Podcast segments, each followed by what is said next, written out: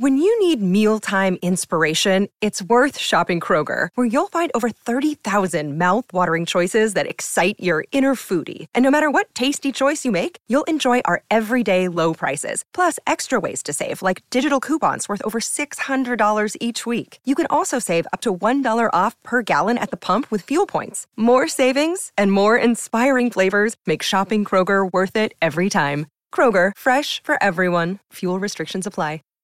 Save big on brunch for mom, all in the Kroger app. Get 16 ounce packs of flavorful Angus 90% lean ground sirloin for $4.99 each with a digital coupon. Then buy two get two free on 12 packs of delicious Coca Cola, Pepsi, or 7UP, all with your card. Shop these deals at your local Kroger today or tap the screen now to download the Kroger app to save big today. Kroger, fresh for everyone. Prices and product availability subject to change. Restrictions apply. See site for details.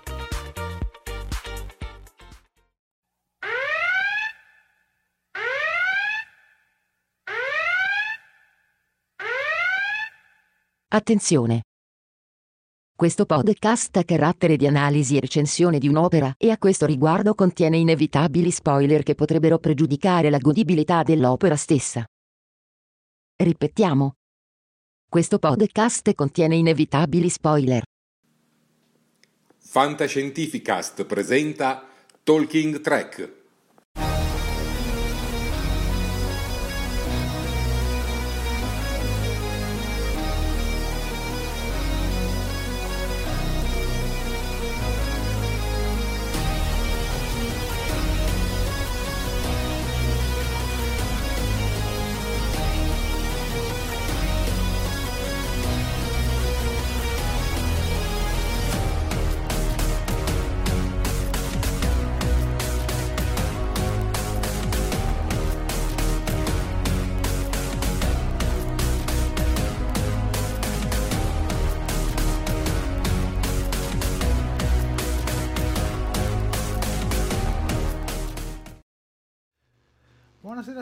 Tutti, popolo di Star Trek, ben collegati su Talking Trek. Questa sera recensiremo il nuovo episodio. Io sono ovviamente Jared di Star Trek Discovery Italia e sono in compagnia di Miles, curatore del blog tgtrek.com, Sofia, studentessa di radio, cinema e televisione e insieme a noi c'è anche in collegamento telefonico l'inestimabile Max. Cari alieni vicini e lontani, buonasera. Su qualunque pianeta voi siate, godetevi la nostra diretta. Perfetto, perfetto. Come si chiama l'episodio di questa sera, Miles? Eh, attraverso le valle delle tenebre. Ma no, ma si chiamava così, ma non era Through the Valley of Shadows. Sì, ma l'hanno tradotto con tenebre invece che ombre. Accidenti. Dai, una volta che hanno azzeccato la traduzione poetica, dai, facciamogli un applauso. Un miracolo. Eh sì. Va bene, cominciamo subito con uh, le nostre pagelle. Io ragazzi non vedo i commenti per questo momento, se ne vedete qualcuno avvisatemi. Allora, il vostro voto su questo episodio è un commento breve. Ma comincio io? Prego. Eh, 8 meno. Commento breve, il meno uh, è dovuto al fatto che è un episodio simile a quello su, su Talos, quindi molto per fan vecchia, vecchia scuola, però rispetto a quello su Talos c'è qualcosa che funziona un po' meno bene, ma poi ne parleremo più avanti. Sofia? Ma eh, senti, dopo attenta e lunga riflessione ho deciso di dare 8 a questo episodio perché mi è piaciuto molto, ma ci sono stati un paio di intermezzi che non, mm, secondo me stonavano un pochettino col clima che si stava andando a creare, però anche di questo ne parleremo più avanti, quindi lascio la parola a Max. Io invece da vecchio fan, come ha anticipato Miles, il mio voto è 9, più che altro per ragioni emotive, e, e ne parleremo ovviamente dopo. Eh, potevo anche dare 10 ma una sbavatura che io e quindi mi sono fermato al 9 e sentiamo Jared. Allora, per me il mio voto è 8,5, mi è piaciuto molto e sinceramente una bella scossa dopo due episodi un po' così e così, quindi dai, mi mi è presa bene. mi è presa bene. Ho qualche problemino a leggere i commenti, ragazzi. Vado io, vado io, vado io, vado io. Sì, salutiamo, salutiamo, subito Ivan Salvaggio che ci dice buonasera e noi ricambiamo volentieri. Anche Frank McRaval dice buonasera a tutti collegati con noi vediamo Giovanni Capuano, eh, Tatiana Di Leo, anche lei saluta, noi salutiamo, buonasera anche a te, e, buon, altri vari saluti, Daniele Colantoni che già dà il suo voto e parte con un 8,5, quindi un 8,5 con tanto di cuoricino rosso. Eh, e, poi, e poi volevo leggere un commento che è forse il primo di tutta la lista di commenti sulla diretta che trovate sulla nostra pagina Facebook Star Trek Discovery Italia di Giada Bellosi che dice è un peccato che con Discovery termini anche questo vostro programma. Beh, non sarà proprio così, vero? No. no. Riprenderemo anche con eh, le talking track, eh, chiamiamole news. Soltanto andremo un po' con una frequenza un po' più lenta, una diretta ogni due settimane, vero ragazzi?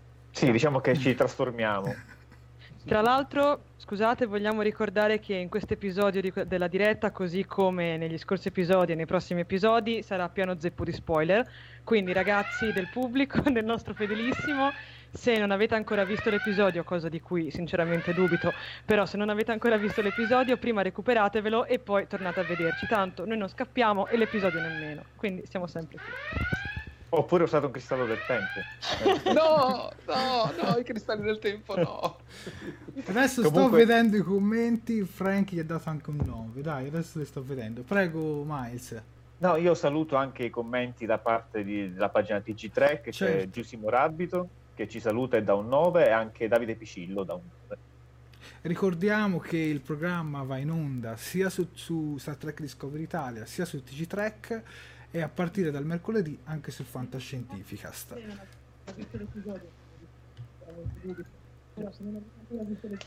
Ragazzi, sento un ritorno. Anch'io. Abbiamo un ritorno di cuffia e nel frattempo che sistemiamo questo piccolo problema incominciamo a scaldare i motori e incominciamo a pensare al primo, eh, in, il primo eh, momento dell'episodio in cui vediamo una comunicazione olografica da parte eh, di Amanda che arriva mh, ad interrompere una riflessione di Michael. Miles, cosa ne pensi di questo primo momento? Ah, io adoro Amanda, quindi qualsiasi scena con Amanda è Bravo da mare, sì, infatti. Bello anche questo, il fatto che poi arrivi Spock e quindi c'è anche questo momento, forse un po' imbarazzante, non so perché Spock mi dà sempre l'impressione di essere un po' geloso di, di Michael quando ci manda in giro, non lo so. Però è una, una bella scena. Anche, ma anche come è stata girata dal, dal, regista, perché noi vediamo prima l'immagine della mamma di Michael, poi solo, solo, dopo capiamo che in trasparenza c'è Michael perché c'è questo schermo trasparente, e poi entra, eh, arriva anche Amanda olografica. No, una bella composizione, mi è piaciuta. Sofia? Ah, allora, eh, allora, come scena iniziale secondo me ci stava tutta, anche perché come ha detto giustamente Miles, infatti su questo condivido appieno, uh, l'entrata in scena di Michael è stata molto bella e mh, mm, se non ricordo male mi sembra che qui Michael non tenga alcun monologo all'inizio del, dell'episodio. Vero. Ok, quindi diciamo che ci troviamo proprio davanti al primo episodio che non comincia con un monologo da parte di qualche personaggio e sinceramente ho apprezzato perché secondo me serviva un po' a spezzare la routine anche su questo punto di vista. E che dire, le immagini come al solito sono bellissime, poi ora vedo anch'io fortunatamente l'immagine qua davanti, quindi non posso fare gaff. Uh, mi è piaciuto molto anche il contrasto dei colori che uh, c'è tra le due, le due signore, ecco, le due, le due signorine che, che, parlano e lo sfondo che invece è, è giallo e, e, più chiaro rispetto a loro, che quindi le, le tiene in risalto. Quindi che dire, un'ottima scena d'apertura per un ottimo episodio. Io continuo a leggere i commenti, libero, Libera Messina da voto 8, eh, Daniele Colantoni, Colantoni gli dà un 8,5, insomma dai, siamo tutti tra l'8 e 8,5, alcuni 9. Allora, sinceramente a me questa scena è piaciuta molto, sul monologo non ci sono, ma ricordo che si apre con eh, Michael che vede uno dei messaggi di sua madre E devo dire che comunque, nonostante Amanda cerca di confortarla, comunque in realtà Michael se la voleva tornare di torno perché appena arriva Spocky dice grazie. Quindi... Guarda, Giusimo Rabito conferma la sensazione sulla gelosia di Spock e dice sono d'accordo, anche secondo me Spock è geloso. Ah, Effettivamente appare proprio così, appare proprio così. Allora andiamo avanti con uh, gli argomenti in scaletta e andiamo al, al, nuovo segnale che appare sul pianeta Boret e vediamo anche per la prima volta il D7, la nave Klingon che adesso appartiene alla cancelliera Lerel. Ma che cosa c'è da dire su questo D7, Miles? Beh, il design classico dei Klingon che avevano anche ai tempi del capitano Archer, sostanzialmente. Poi abbiamo appreso nella prima stagione di Discovery che l'impero si è frammentato, ogni casato si è fatto le sue astronavi con quegli stili molto particolari e adesso che c'è Lorel al comando dell'impero ha voluto nuovamente riunificare proprio anche culturalmente la, la sua gente rimettendo in cantiere questo D7 che è il classico, cioè l'astronave di, dei Klingon per eccellenza. Mentre a Max chiedo sul, invece su Pike che si propone per, per, la missione di scendere a Boret visto che insomma Tyler era troppo coinvolto nella questione. Prego Max. Vabbè, Pike è un eroe, lo sappiamo tutti ormai, anche dopo questo episodio non possiamo che osannarlo sempre di più eh, ed è giusto che sia lui ad offrirsi in quanto eh, la cancelliera non può andare perché non ha né giurisdizione né può mettere piede sul pianeta Boret praticamente. Eh, Tyler è ufficialmente morto e quindi non può andare neanche lui, ovviamente sono entrambi coinvolti sentimentalmente nei confronti di loro figlio, che loro credono ancora essere infante eh, sotto le cure dei monaci di Boret e lui si offre spontaneamente per andare a fare quello che un po' tutti i capitani della flotta fanno in ognuna delle serie di Star Trek, in un certo senso fanno gli ambasciatori, fanno i portavoce, fanno i paceri, si offrono per le missioni in prima persona e lui assolutamente non è da meno. Eh, mi aspetto di vedere prima o poi in una serie successiva, magari la serie su Picard, eh, da qualche parte una statua per quest'uomo perché assolutamente se la merita. Ecco. Invece a Sofia chiedo, ti è piaciuto rivedere Lerella in questo episodio? Ti rispondo seccamente con un sì e sono stata molto contenta di vederla nonostante comunque anche a me il design nuovo con i capelli m- mm, mi lasci molto molto perplessa. Però devo dire che i costumi hanno fatto la loro figura, eh, mi piacciono molto i vestiti che le stanno mettendo addosso e quindi che dire, sono stata molto molto contenta di rivederla anche se appunto mh, insomma immaginavo che come tutti quanti che sarebbe tornata. E concordo con Max sul fatto che Pike qua si dimostra veramente essere un eroe quasi cavalleresco si può dire. Io devo dire che questa scena l'ho apprezzata particolarmente perché si collega bene al terzo episodio e gli dà anche un senso sì. Mi è piaciuto un sacco Tyler, devo dire la verità, mi è piaciuto per queste scenette qua. Quindi, ah, salutiamo il nostro Miles che ricorda un po' il look di, di Tyler. No, no, ormai è sotto la barba, soltanto lunga vita all'impero. Leggo un paio di commenti. Saluto Fabrizio Secchi che gli dà un bel episodio da 9-10. Eh, Giovanni Capuano dice un grande Pike. Ehm, prima lo conoscevano quattro gatti, ora Pike è da mainstream, ci dice Frank, uh, Frank McRival. A tu, Miles, ti è piaciuta questo ritorno in scena dei Klingon e soprattutto in questo tono un po' più addolcito rispetto al solito, un po' più aggressivo? Cosa no, no, pensi? ma sì. No, no, mi è, mi è, piaciuto perché dal trailer sembrava un, un episodio Klingon centrico come eh, il terzo Point of Light sì. Mentre in realtà diciamo che l'aspetto Klingon dell'episodio non era così prominente. Eh, mi chiedo piuttosto se questa sia l'ultima scena di Mary Chief in questa stagione, perché comunque mi sembra che lei e Tyler si siano anche chiariti, quindi boh, non, non so se la rivedremo nei prossimi due episodi. Sì, sì. Ma, uh, Guarda, in realtà ci potrebbe essere un'opzione mh, paventata su internet da varie persone. Eh, da quello che vedremo nei prossimi due episodi e che viene anticipato nel trailer del prossimo episodio, si potrebbe intuire che ci sia nell'aria uno scontro anche abbastanza corposo tra alcune navi della Federazione in netta minoranza e un buon gruppo di navi della sezione 31 controllate da controllo. Eh, qualcuno ha ipotizzato l'arrivo della cavalleria Klingon a un certo punto. Addirittura. Beh, sono ipotesi, non è detto che debba succedere per forza, potrebbe anche arrivare, arrivare la flotta, che andrebbe benissimo. Eh, eh sì, perché a questo punto generale. verrebbe da chiedersi perché ce l'hanno con Kirk eh, poi fra pochi anni. non lo so, una cosa che mi hai detto tu, Max, sarebbe stata molto coerente ai tempi di Space Nine, ma adesso, in questo periodo storico in cui ci troviamo, non lo so. Sì, sì, sì, sì, sì.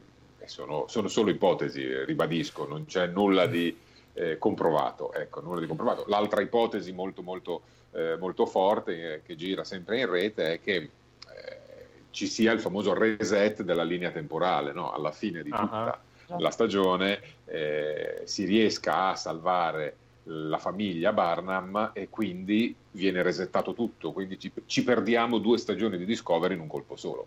È un'ipotesi anche questa, può eh, piacere come no. Eh, diciamo che renderebbe inutile tutto quello che abbiamo visto fino adesso, quindi spero di più nello, nello scontro, cioè spero di più nell'arrivo della cavalleria Klingon, sinceramente. Cioè, onestamente anch'io, anch'io, eh. onestamente anch'io. Leggo un commento, Daniele Colantoni ci dice ragazzi secondo voi sta barba Spock quando se la taglia? E a fine diretta ti mostreremo qualcosa, a fine diretta. Intanto andiamo avanti con uh, gli argomenti e andiamo con uh, una nave della sezione 31 che manca all'appello.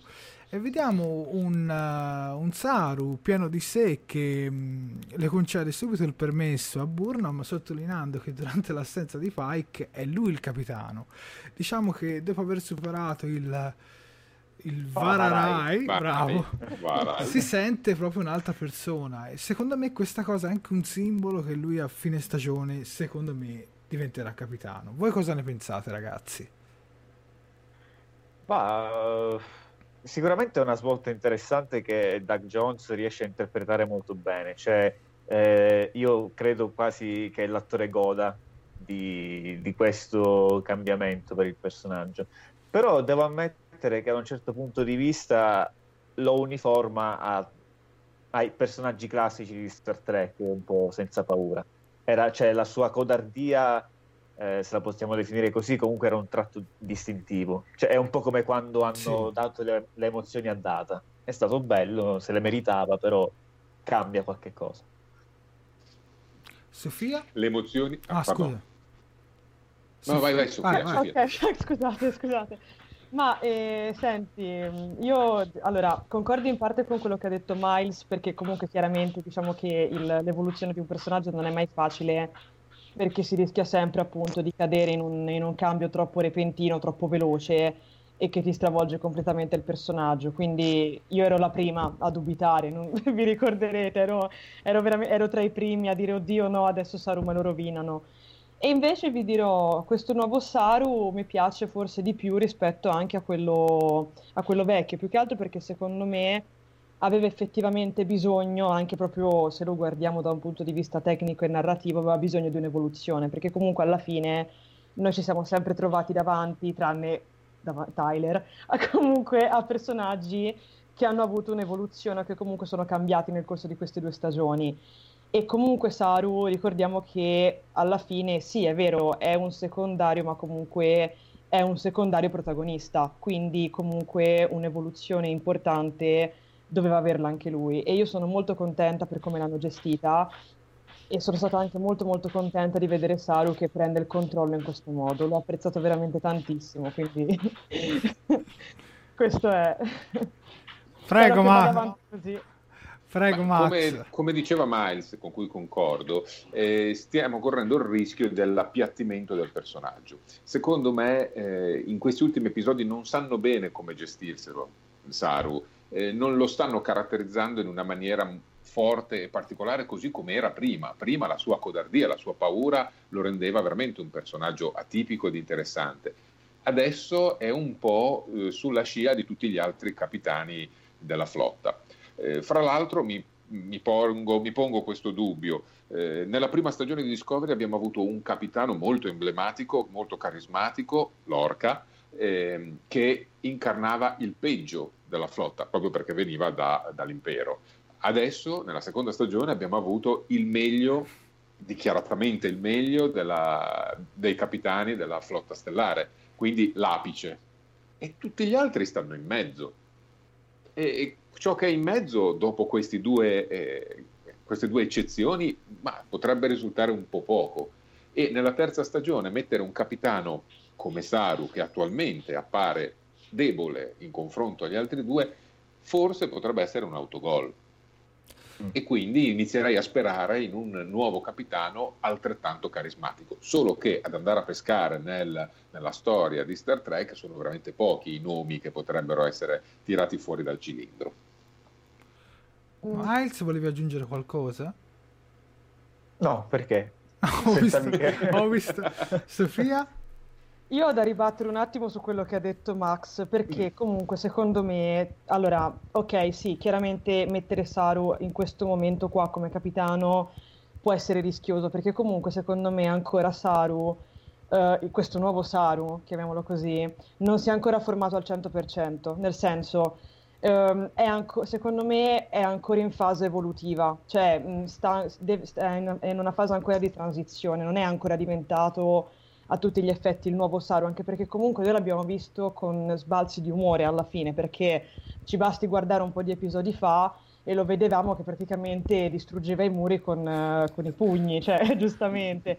Adesso invece lo vediamo già più pacato e più tranquillo, però comunque uh, in un certo... esatto, con quegli orrendi cosi, però comunque più, più, sicuro di sé. Quindi secondo me, e, e io ci ho fatto caso a questa cosa, che comunque Saru ha un carattere molto diverso a seconda de, della puntata in cui lo si trova, almeno da... Lunatico. Capito? Secondo me questa sua lunaticità mh, è sintomo di una transizione che sta, che sta avendo corso.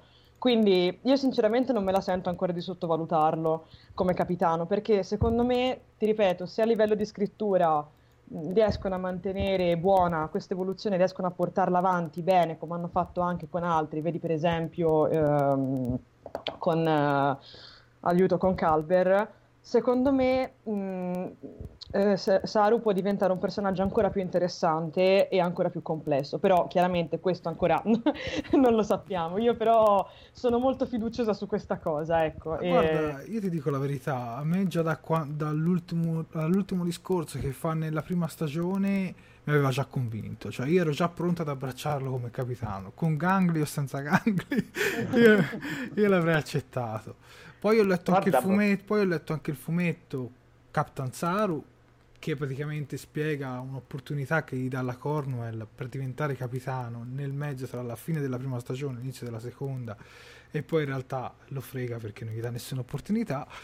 E sinceramente penso che ha fatto tutto un percorso di evoluzione che mi ricorda un po' i personaggi come Spock, come Odo, come Data che piano piano arrivano fino a diventare quel personaggio completo come dicevi prima tu Miles non so se a fine stagione, però io sinceramente dopo Pike, non lo so, riabbracciare il Lorca Prime, non so quale carte si possono giocare. Miles?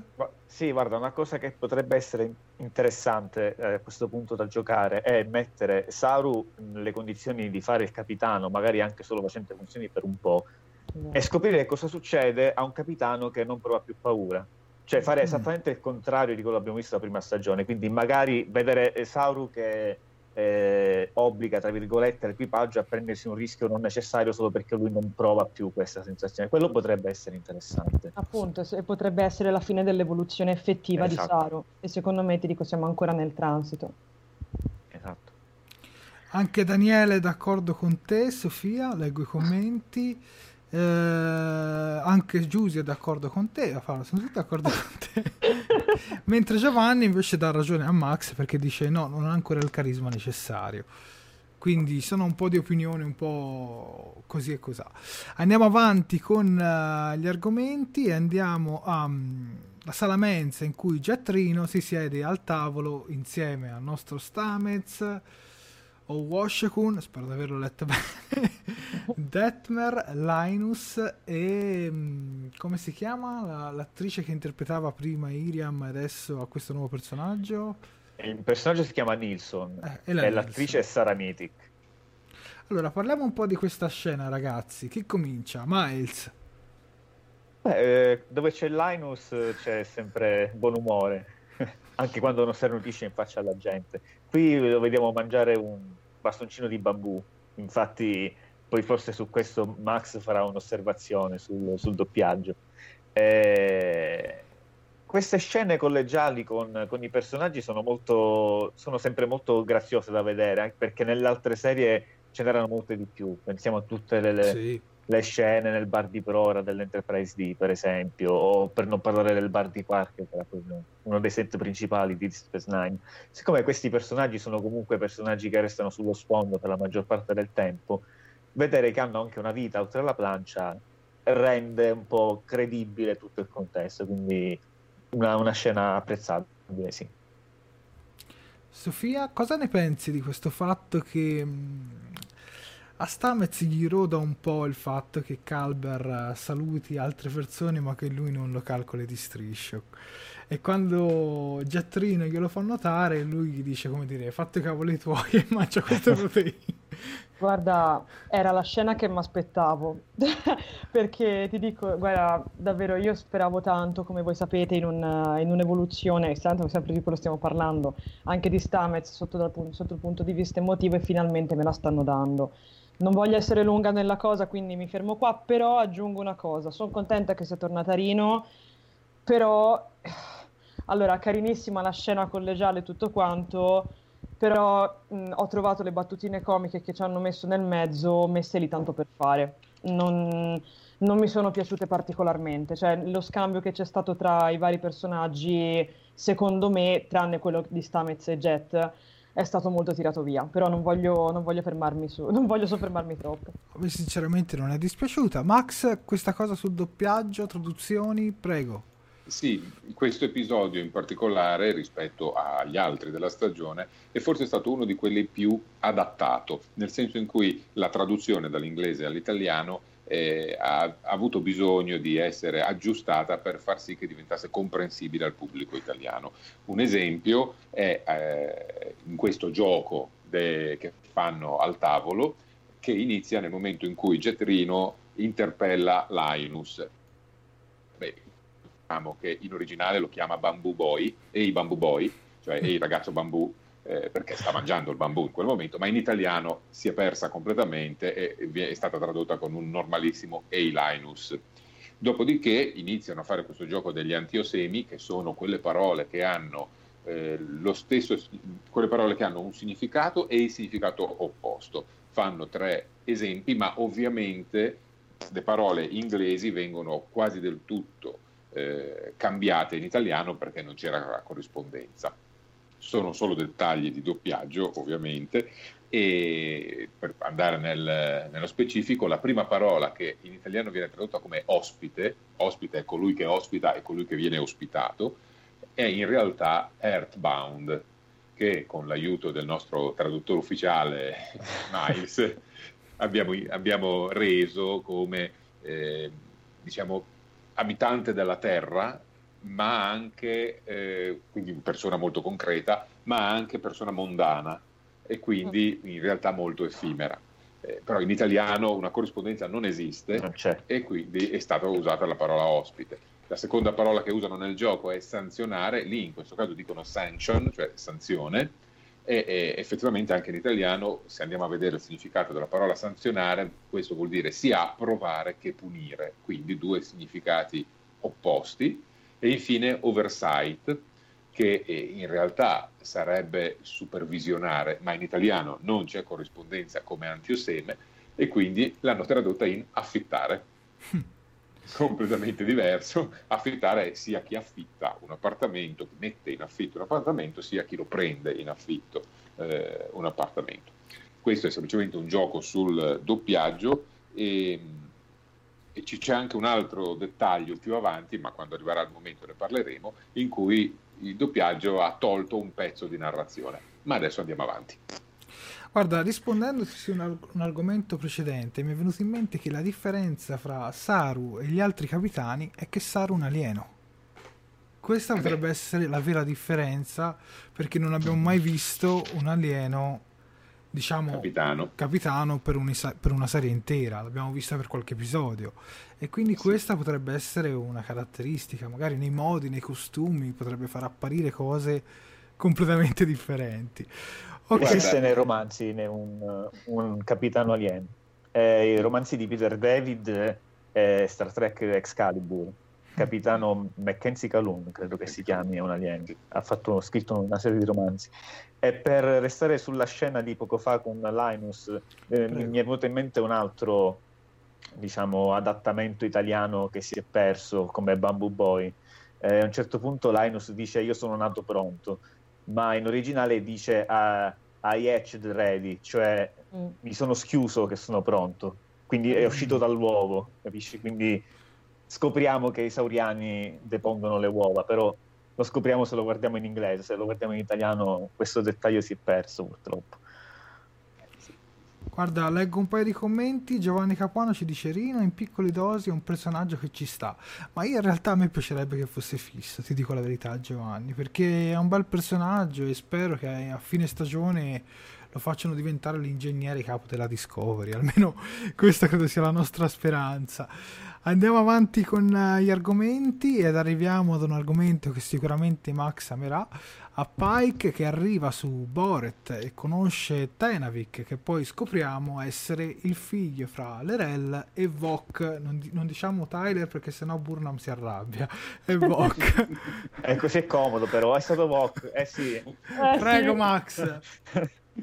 Beh, innanzitutto un, un, piccolo passo indietro. Io ho trovato molto bella la scena in cui Tyler, Vok, vabbè, chiamiamolo come vogliamo, eh, svela innocentemente a Michael che su Borat c'è suo figlio.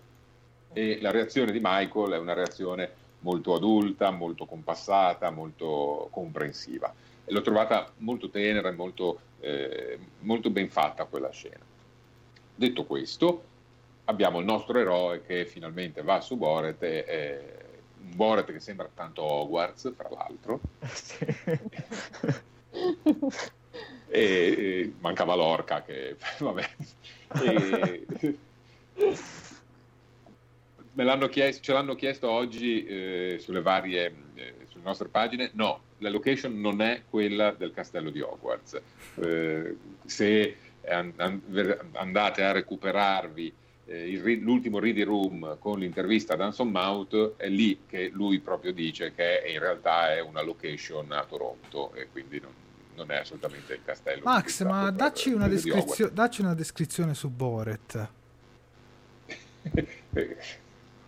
In che senso? Che descrizione vuoi? È un pianeta.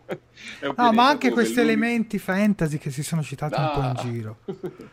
Guarda, secondo me questa storia dei cristalli del tempo è eccessiva, nel senso, non c'è mai stata fornita una spiegazione scientifica, spero che arrivi, pseudoscientifica. Spero che arrivi con prossim- col prossimo episodio su eh, che cosa sono questi cristalli del tempo. Finora sappiamo solo che sono delle pietre alla Dungeons and Dragons eh, capaci di eh, alterare il flusso, lo scorrere del tempo e che manipolate in un certo modo, con qualche incantesimo, eh, sono in grado di trasportare avanti e indietro nel tempo l'angelo rosso, ma anche Mad nella prima stagione, alla fine dei conti. Eh, sono un prezioso tesoro custodito dai monaci di Borat, eh, ma preclusi anche alla casta Klingon, proprio perché gli stessi Klingon, in, una, eh, in un eccesso di eticità, si rifiutano di utilizzarli perché farebbero troppi danni addirittura. Questo, questo mi sembra stranissimo per dei Klingon, comunque prendiamolo per buono. Hanno questa innata capacità di mostrare a chi viene in contatto con loro il, il, il suo destino e solo se questo destino viene eh, in qualche modo accettato possono essere strappati e dati in consegna. Eh, se uno non ha una iella nel proprio destino, i cristalli non se li può prendere, mi chiedo. cioè, tutto sommato potevano far vedere a Pike il, il suo bel futuro. Max, andiamo con calma, andiamo con calma, non bruciamoci le tappe. Va bene, va bene. Invece, Dai, a Miles, eh, invece a Miles chiedo, scusami Max, vai, vai pure, vai su pure. Boret c'è un collegamento con uno dei fumetti di Discovery. Ah sì, l'abbiamo detto in tante trasmissioni, è il primo fumetto di Discovery. Ma non va un po' in discordanza questo episodio con ciò che viene detto o visto nel, nel fumetto? Ma in realtà non più di tanto, perché mm. comunque Boret è famoso più che altro come monastero uh, per chi vuole andare a cercare lo spirito di Kelesh. Questo discorso che c'è una setta segreta che custodisce i cristalli è stato introdotto adesso, però non è che una cosa uh, esclude l'altra. Infatti anche le autrici di questo episodio, Boyon Kim ed Erika Lippot, rispondendo a questa specie di critica, perché hanno detto, qualche fan mi ha chiesto ma com'è che Wolf quando è andato lì The Next Generation, eh, nell'episodio di Ritorno di Kelesh, non, non, non, si è mai fatta menzione dei cristalli. Allora hanno risposto perché A, perché comunque non glieli avrebbero mai fatti vedere perché è, un, una sezione separata nascosta. B, Wolf era lì per un altro motivo, quindi ci andava a fare. E lo stesso discorso si può fare per Tukuvma, lui era lì per, eh, per cercare la luce di Kelesh, i cristalli non, non c'entravano nulla. Non è neanche detto che, come, come dice Tenavik in una scena, parlando con Pike in uno dei corridoi, di questo set che tra l'altro è un antico edificio dell'Università di Toronto, sono proprio come le nostre università a Toronto, è ovvio. Ehm, eh, Tenavik dice a, a, Pike, molti Klingon pensano che i cristalli del tempo siano un mito, che siano una sì. metafora per... Quindi mh, non è neanche detto che Wolf o Tukufma sapessero dell'esistenza, o comunque credessero a questi cristalli. Ricordiamo che Tenavik è stato interpretato da Kenneth Mitchell, che ha interpretato anche Cole nella prima stagione e il padre di Cole nel terzo episodio. È diventato, come lo, dic- come lo dico io, il nuovo Jeffrey Holmes di Star Trek Discovery, o almeno di questo nuovo corso. A Sofia invece chiedo cosa ne pensi di questi elementi un po' fantasy all'interno di questi episodi? Ti sembra una cosa che stona oppure che ci può stare? Perché comunque in Star Trek abbiamo già visto altri elementi fantasy come la mano di Apollo che prende l'Enterprise oppure Q e tanti altri. Prego. Ma mh, mm, guarda, senti, allora mh, mm, tu sai che, che a me il fantasy fondamentalmente di base non piace, ok? Um, però secondo me uh, in questo contesto, cioè almeno contestualizzati in questo modo, messi in questo modo e con effettivamente una spiegazione dietro, ci stanno benissimo. Infatti ti dico, per me quest- da, da, questa scena in poi l'episodio si è totalmente risollevato ed è andato in picchiata verso, veramente verso le stelle. Uh, anche perché comunque qua secondo me ricomincia veramente dopo la scena della, del, pra- del, pranzetto su, su, sulla Discovery, uh, si riprende un tono serio che poi accompagnerà Pike da qui fino alla fine, un tono drammatico come vedremo anche più avanti che secondo me, a parte che era necessario per, per un'evoluzione, appunto, tanto siamo sempre lì di, di Pike, e soprattutto perché, cavoli, ci voleva. Quindi, che dire, allora, dal punto di vista tecnico, le scene su, su Boret sono fatte veramente bene, non ho niente da dire Uh, il nuovo Klingon che ci viene mostrato, di cui ometterò il nome per ovvi motivi, devo dire che mi è piaciuto molto anche dal punto di vista di, di, design e secondo me è molto interessante perché riprende appunto anche questo suo colore bianco che però sembra quasi azzurro in certi momenti. Uh, cozza molto molto bene con uh, tutto il resto della, dello sfondo in cui lo vediamo, quindi questo contesto sì. più, più, fantasy. Ci sta molto. Um, mi lasciano un po' perplessi anche qui sempre i capelli bianchi, però vederli uscire dalla tunica, già dal cappuccio della tunica, mi è piaciuto già di più che vederglieli tutti totalmente dietro, dietro il cranio. Sì, fa molto Legolas questa cosa. Sì, esatto. E io ho una passione innata per gli elfi, quindi ti immagini però diciamo che mh, mm, continuo a essere un po' perplessa da questi Klingon capelloni. Però secondo me, ti ripeto, nel contesto, visto tutto e, e vista anche l'ambientazione, ci sta. Poi vabbè, da qua Pike uh, vola, cioè raggiunge vette... Se posso, se posso dire la mia proprio al volo, visto che ho dato un 8 meno, eh, il meno è anche dovuto a questo, perché eh, la svolta fantasy invece io, a differenza di Sofia, non l'ho, non l'ho apprezzata moltissimo è vero che in Star Trek ci sono stati anche elementi ben più fantasy, voglio dire, i cristalli dei profeti beggioriani. Sì, ce lo diceva anche Giovanni qua. Eh, anzi, qua eh, Lorel gli, gli dice che questi sono un, un, raro minerale, quindi almeno ci ha messo un, un briciolo di, di, scienza. Però, ecco, come dici tu, è molto Legolas, molto Hogwarts, molto, cioè televisivamente è chiaro che vogliono mangiare un po' tutto quel mondo. Ma anche Stargate, quindi... cioè questa cosa. Anche Stargate. Sì, quindi... No, no, ma, ma esatto. chiaramente, cioè, cioè, diciamo, io questa cosa l'ho messa, però nel senso si vede da, da quando arrivano, si vede. Quindi cioè... quello per me è un meno, però. Oh no. Può piacere. Beh. Oh no, e ciò che da me è dal 10 è passata a 9, è il motivo eh, stesso. Io e Max siamo sulla stessa linea temporale. Esatto. Eh, invece vi dico, a me non, non è dis- anzi non me ne sono fatto proprio un problema, almeno a mio titolo personale. Ok, andiamo avanti con gli argomenti. Arriviamo a Spock e a Burnham che arrivano alle coordinate trovano tutti questi cadaveri flutta- fluttuanti nello spazio. Cosa vogliamo dire di questa scena? Io l'ho trovata molto dark mi ha ricordato molto quella scena della prima stagione in cui provarono a teletrasportare per qualche secondo Tyler nello spazio e poi l'hanno ripreso subito. Che dire ragazzi, poi conosciamo sempre in questa scena un personaggio della Shenzhou che è il tenente Cameron Gant, spero di averlo detto bene. Uh-huh. E lascio la parola a te Miles su questo personaggio. Ma io pensavo che Connor non contasse niente, invece abbiamo scoperto che c'è un personaggio ancora minore rispetto a Connor, che è sopravvissuto alla Shensu per poco. Purtroppo tutti quelli che hanno a che fare con Michael finiscono poi. Spock è ancora vivo. Anzi, no. Mike, tutto sommato. Per fortuna. Eh sì. Vabbè, Spock poi muore, poi vabbè, eh, però anche lui. no, beh... Eh diciamo che se fosse apparso un po' di più sulla Shensu e ce ne fossimo ricordati anche senza quel brevissimo flashback per dire al pubblico ma c'era anche lui sulla Shensu magari era più d'effetto magari sarebbe stato più divertente ritrovare allora, quel se personaggio non mettevano, la... se non ci mettevano il flashback non l'avrei mai riconosciuto. No assolutamente neanch'io cioè, me, ma infatti secondo me è stato un bel azzardo metterlo eh, perché davvero cioè, ora io sfido chiunque nei commenti a dirmi oh ma io me lo ricordavo perché cioè, io la serie l'ho vista due o tre volte, io la, la, prima stagione l'ho vista due volte, anche, a dire, una, cioè, anche avvicinata all'inizio della seconda stagione, però lui l'avevo, cioè, crocione sopra e me ne ero completamente dimenticata. Quindi Ma forse se avessero messo quel personaggio con la, con la pelle blu o quello sì. con la, col eh, casco, la tocchiglia.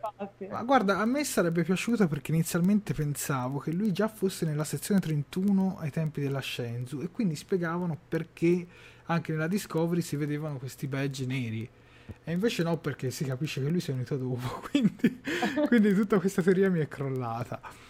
E andando sempre su questa scena, c'è anche lo scontro Burnham vs Gant, dove a un certo punto scopriamo che lui fa parte del controllo e devo dire che la scena mi ha stupito perché io non ci avevo minimamente pensato. Ma dai, ma già, no, io no, ma dai, ti ma dico la verità. Io ti dico la verità. Lì l'unico sopravvissuto, ma dai. Io non, c'ero, io non c'ero arrivato, anzi pensavo che si sarebbe introdotto dentro la serie e sarebbe stato anche un mezzo cattivo perché apparteneva alla sezione 31, ma che fosse del controllo non pensavo, perché comunque non è che stanno assimilando tutte queste persone.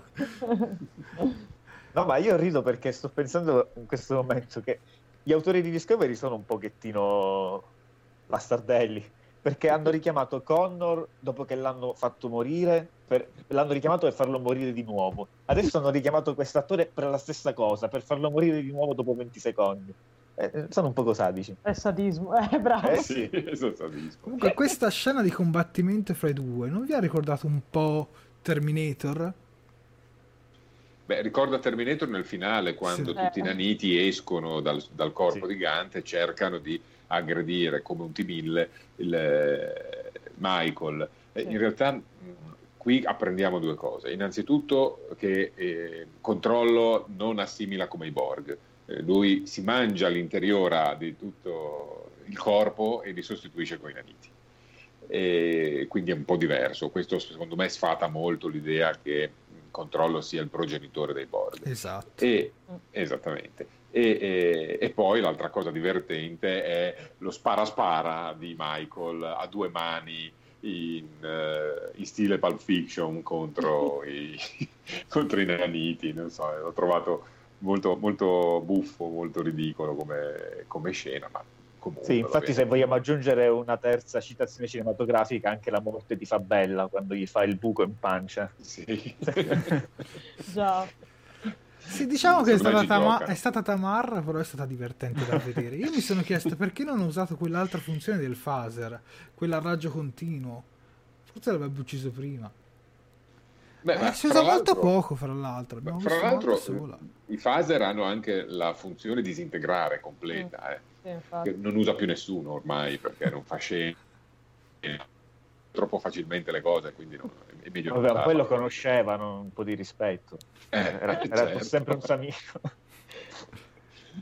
A proposito, eh, quando parlano i due, Gant e, e Michael, Michael in italiano gli dice sapevo che eri sopravvissuto alla guerra Klingon. In realtà in originale eh, la frase è diversa, gli dice Detmer mi ha detto Mm, che eri Sì. sopravvissuto alla guerra. Klingon. Anche qui un dettaglio che viene trascurato, ma non si capisce neanche il perché nel doppiaggio, perché in fin dei conti nel labiale ci stavano queste parole, solo che hanno deciso di non metterle e hanno escluso la povera Detmer, che d'altronde che lei era lì con Gant. Quindi. Libera Messina ci dice il fatto che fosse un componente dell'equipaggio ci fa capire che fosse eh, che fosse una trappola. Mi era sparito il commento. Ci state scrivendo in tantissimi, grazie ragazzi. Ok, andiamo avanti con eh, la nostra scaletta e arriviamo a mm, Rino, Rino che si fa visitare da Calber e gli fa un po' una paternale com- su come lui si comporta e scopriamo anche delle informazioni sul suo personaggio. Giusto Max? Sì, esattamente. Innanzitutto, vabbè, Rino va eh, in infermeria con una banalissima scusa, con quella che può essere una pellicina su un'unghia o una ferita su un'unghia. Anche qui la traduzione lascia un po' eh, a, a libera interpretazione. In realtà que- lì c'è stato tutto un adattamento particolare. E, ma lo scopo di Rino è quello di dare una strigliata a Calber e in qualche modo rasserenare il suo compagno di lavoro del momento che è Stamez in modo da riuscire a fare eh, meglio appunto il proprio lavoro di analisi sui possibili cristalli temporali in arrivo. La scena è ovviamente divertente perché c'è Rino e quindi con il suo guizzo da comedian riesce a tenere sulla scena, Calber sembra finalmente avere qualche dubbio, scopriamo che Rino è in realtà anche lei una, un personaggio gay, infatti era sposata con una soyuziana, un'aliena del pianeta Soyuz probabilmente, e, e questa sua compagna è in realtà morta nella guerra contro i Klingon, quindi eh, viene stabilito un filo comune tra le due coppie omosessuali a bordo de- della nave in una scenetta che io metterei assieme alle scenette eh, in- in fin dei conti, necessarie ma non troppo definiscono un po' i personaggi, portano avanti un pochino la narrazione, ci fanno capire che c'è una sorta di eh, clima più o meno amicale a bordo, ma in fin dei conti, io continuo a dirlo, la storia di Calver e Stamez rimane totalmente ininfluente eh, nell'economia generale fino adesso, quindi potevano anche evitarsela, a mio dire. A voi. Io sinceramente, solo- io sinceramente l'ho apprezzata questa scenetta. Di tanto per stacco questi momenti un po' più di leggerezza. Li apprezzavo anche nella prima stagione che erano molto più sporadici. Prego Miles.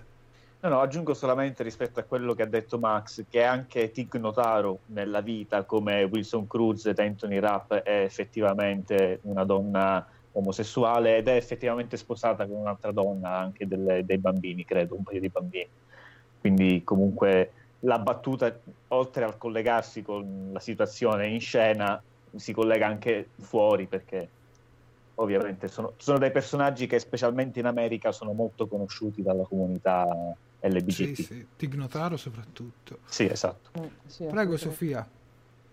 Ma eh, che dire, ho già detto che, che l'episodio qui è partito in picco, quindi ora ti dico, mh, tornando un attimino alla scena precedente, No, dico me- su questa scena qua di loro due. no, allora su questa scena qua mi è piaciuta moltissimo, secondo me ci voleva, cioè era necessario anche perché secondo me ci vuole qualcuno che nonostante appaia dal nulla e su questo potrei avere da ridire, uh, però comunque appunto come ha detto Max dà un po' una strigliata a, a Calver e Stamez e secondo me qualcuno ci voleva perché sennò la cosa finiva in scatafascio.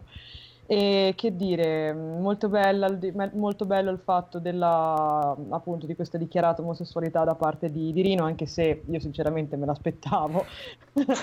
sono, no, il, No, ma non per pregiudizio, semplicemente perché mi sono documentata sull'attrice, mi sono, docu- mi sono andata a vedere anche delle, delle sue ispezioni di stand-up comedy e, devo di- e, e comunque me l'aspettavo e sono stata molto contenta di questo perché se c'è un personaggio della comunità LGBT io sono contenta. Quindi, e che dire, lei, lei, è sempre bravissima, la scena è bella, quindi voi il resto l'avete detto voi.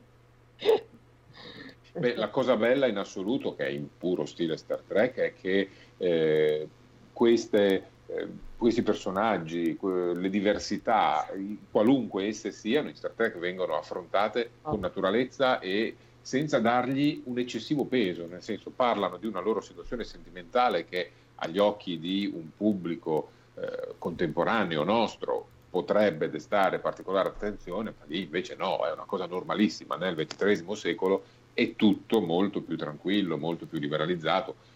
Ci sono coppie eh, di specie diverse, di generi diversi e non desta il, la minima preoccupazione con nessuno. Ma, infatti è, è ma infatti è molto bella come cosa, cioè proprio tutto questo concetto, anche come viene sviluppato nel corso della, della serie, è, è, molto molto bello, c'è anche il modo in cui comunque eh, Rino parla della, della, sua ormai defunta compagna o comunque defunta moglie, è molto bello perché comunque lei ne parla con naturalezza come è giusto che sia, tra l'altro. Quindi ti dico, anche lì per me sono punti a favore. Per, per Guarda, leggendo un commento di Frank ci dice, adesso mi è sparito una...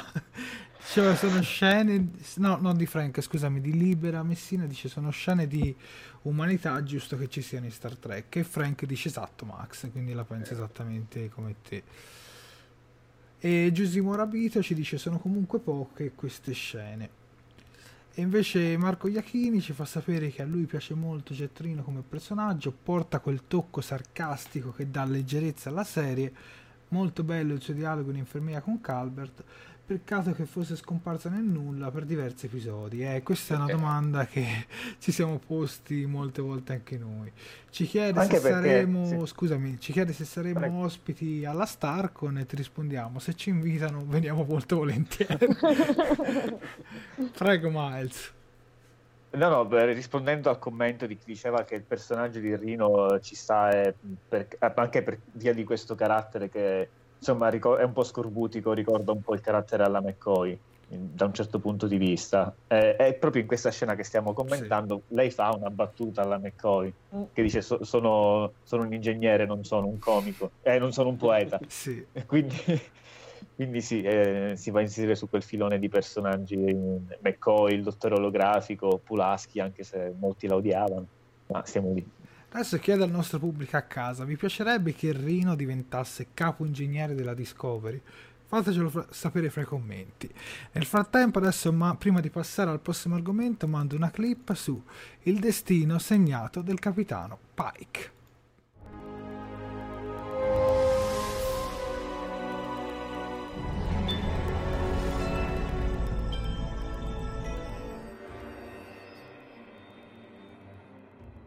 I think that everybody knows what happened to Pike, and everybody knows that there was some kind of training exercise accident that resulted in his disfigurement, and that's all we really know. And I think that the opportunity of this show is to explore that same story, but present it in a new way.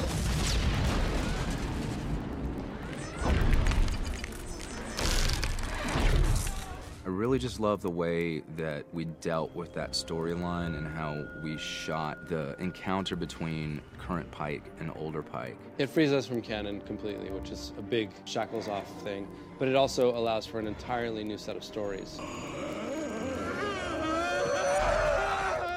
And Tanavik lays it right out there. He says, you know, you can walk away from this and escape the future you just saw, but the second you take that crystal, that's it. That's your future. If you take the crystal, your fate will be sealed. Forever. I think it's really kind of brilliant that the writers chose to make Pike aware of his future. Because it puts him in the ultimate position of having to decide if he's really going to be selfless and follow the code of Starfleet or if he's going to be selfish and try to save himself. You believe in service, sacrifice, compassion, and love? And he chooses to do the right thing, as hard as it is. No. Give it to me. So nobody knows that Pike actually knew what was going to happen and had to make a choice to allow himself to go through that process in order to serve a greater good, which is what a captain should do. I honor you, Captain.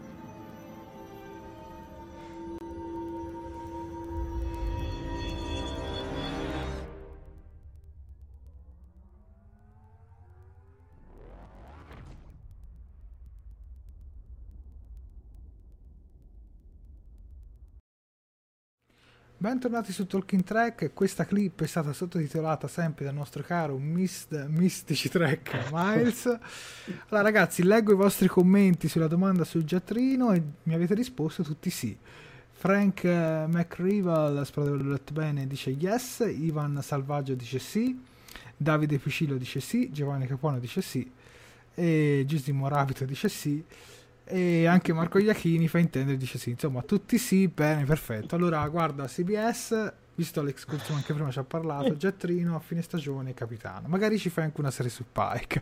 Così fai, fai contento anche Max. Allora parliamo di questa scena che è diciamo la scena più bella di tutto l'episodio. Ma prima di arrivare a Pike che incontra se stesso parliamo di questi uniformi. Cosa vi ricordano questi uniformi ragazzi? Prego Miles eh beh, cosa mi ricordano? Mi ricordano un film girato da J.J. Abrams nel 2012, mi pare, è Star Trek Into Darkness. Ci sono delle uniformi che, se non sono quelle, praticamente sono molto si somigliano molto. Sì, sì, sì. Non so se, se Gersha Phillips le ha, le ha volute omaggiare o gli hanno proprio prestate dalla Paramount perché sono veramente molto molto simili a quelle che indossano in una scena al quartier generale della flotta stellare Kirk, Spock, eh, c'era anche Alice Eve, cioè Carol Marcus che indossava.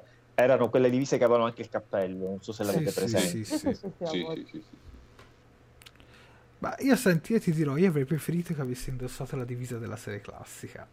Visto che erano passati degli anni, se avessero fatto una cosa del genere, guarda, Maxi avrebbe dato 35 di voto, neanche, neanche Beh, guarda, Guarda, però sono andato a curiosare nei dettagli. Eh, lo stemma che ha sul petto, che è quello eh, che viene dato ai superiori di grado, de, oltre sì. al capitano, lui dovrebbe essere capitano di flotta in quel momento, eh, mostra il delta, ma non il delta tagliato, quindi è il delta pieno. Quindi già c'è stata una evoluzione. Il colletto non è più il colletto sghembo della Discovery, ma è un colletto pieno, solo, ha solo una ribaltina.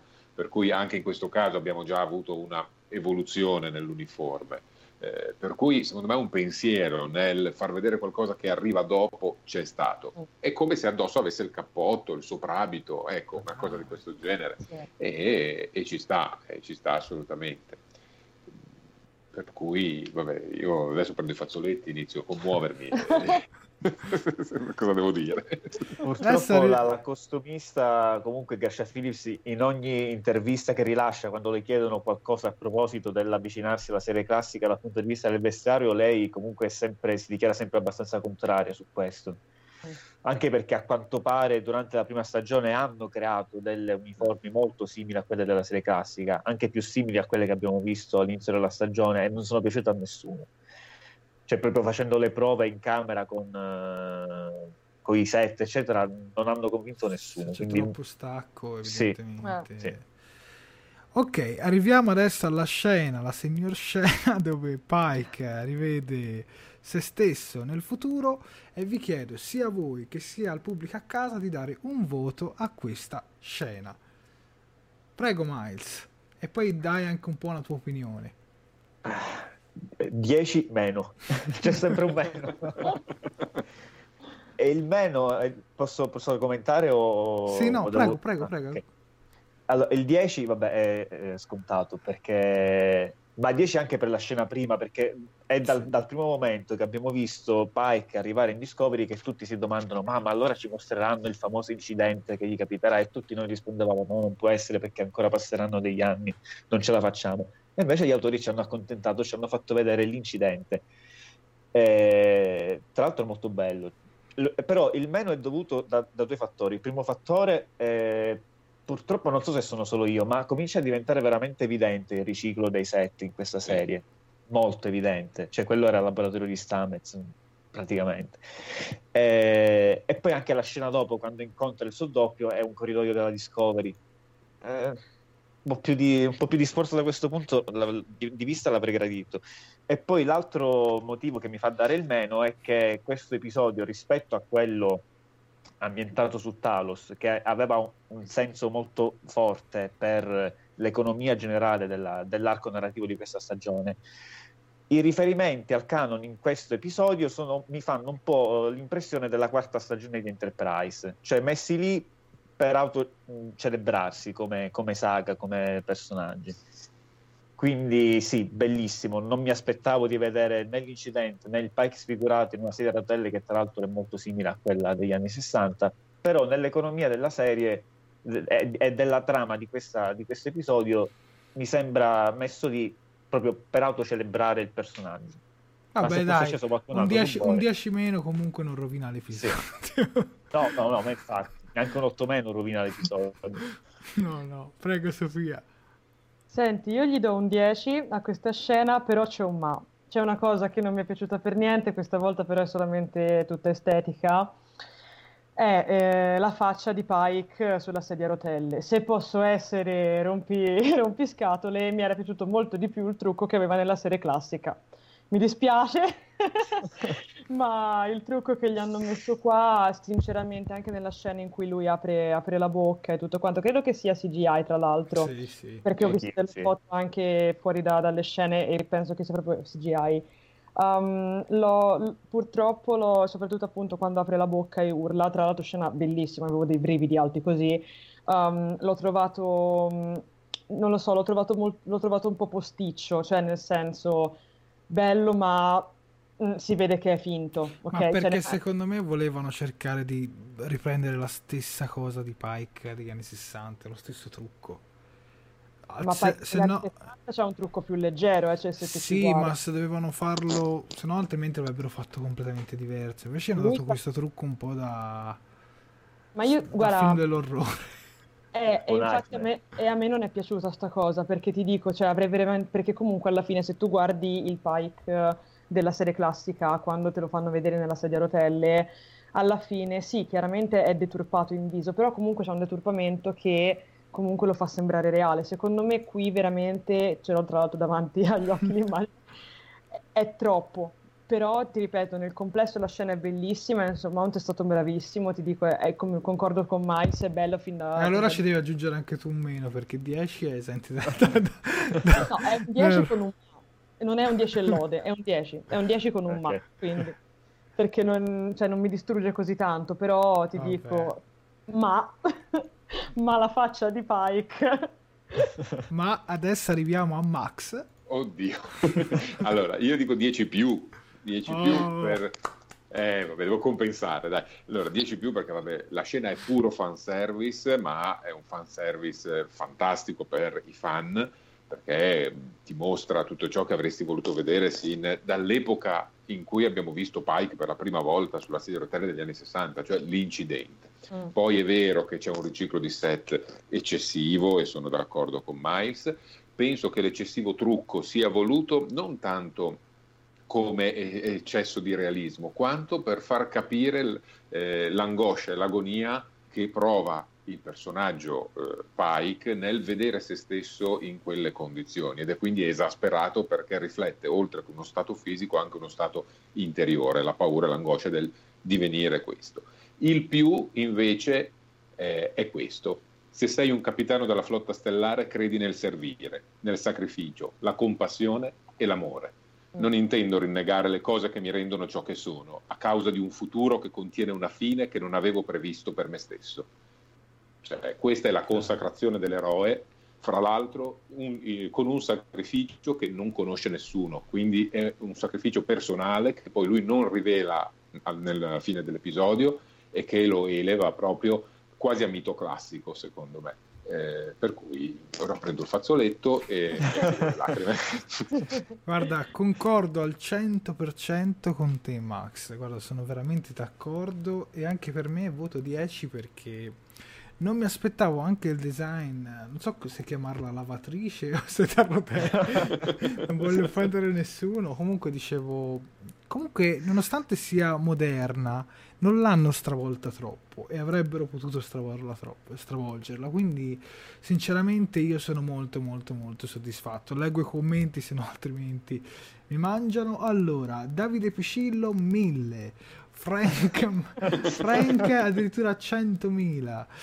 Libera Messina, scena epica 10. Giusimo Rabito, scena 10. Uh, eh, Marco Iachini, voto scena Pike 9, non è 10 perché hanno utilizzato i 7 della Discovery. Perfetto Marco Iachini. Uh, e Frank ci dice comunque anche la performance di Hanson è da sottolineare. Infatti, secondo me è stato veramente molto bravo. E per una scena come questa, un Emmy se lo può portare a casa, secondo me. Soprattutto anche nell'espressione in cui si spaventa. Mi è sembrata sì, veramente no, molto realistica.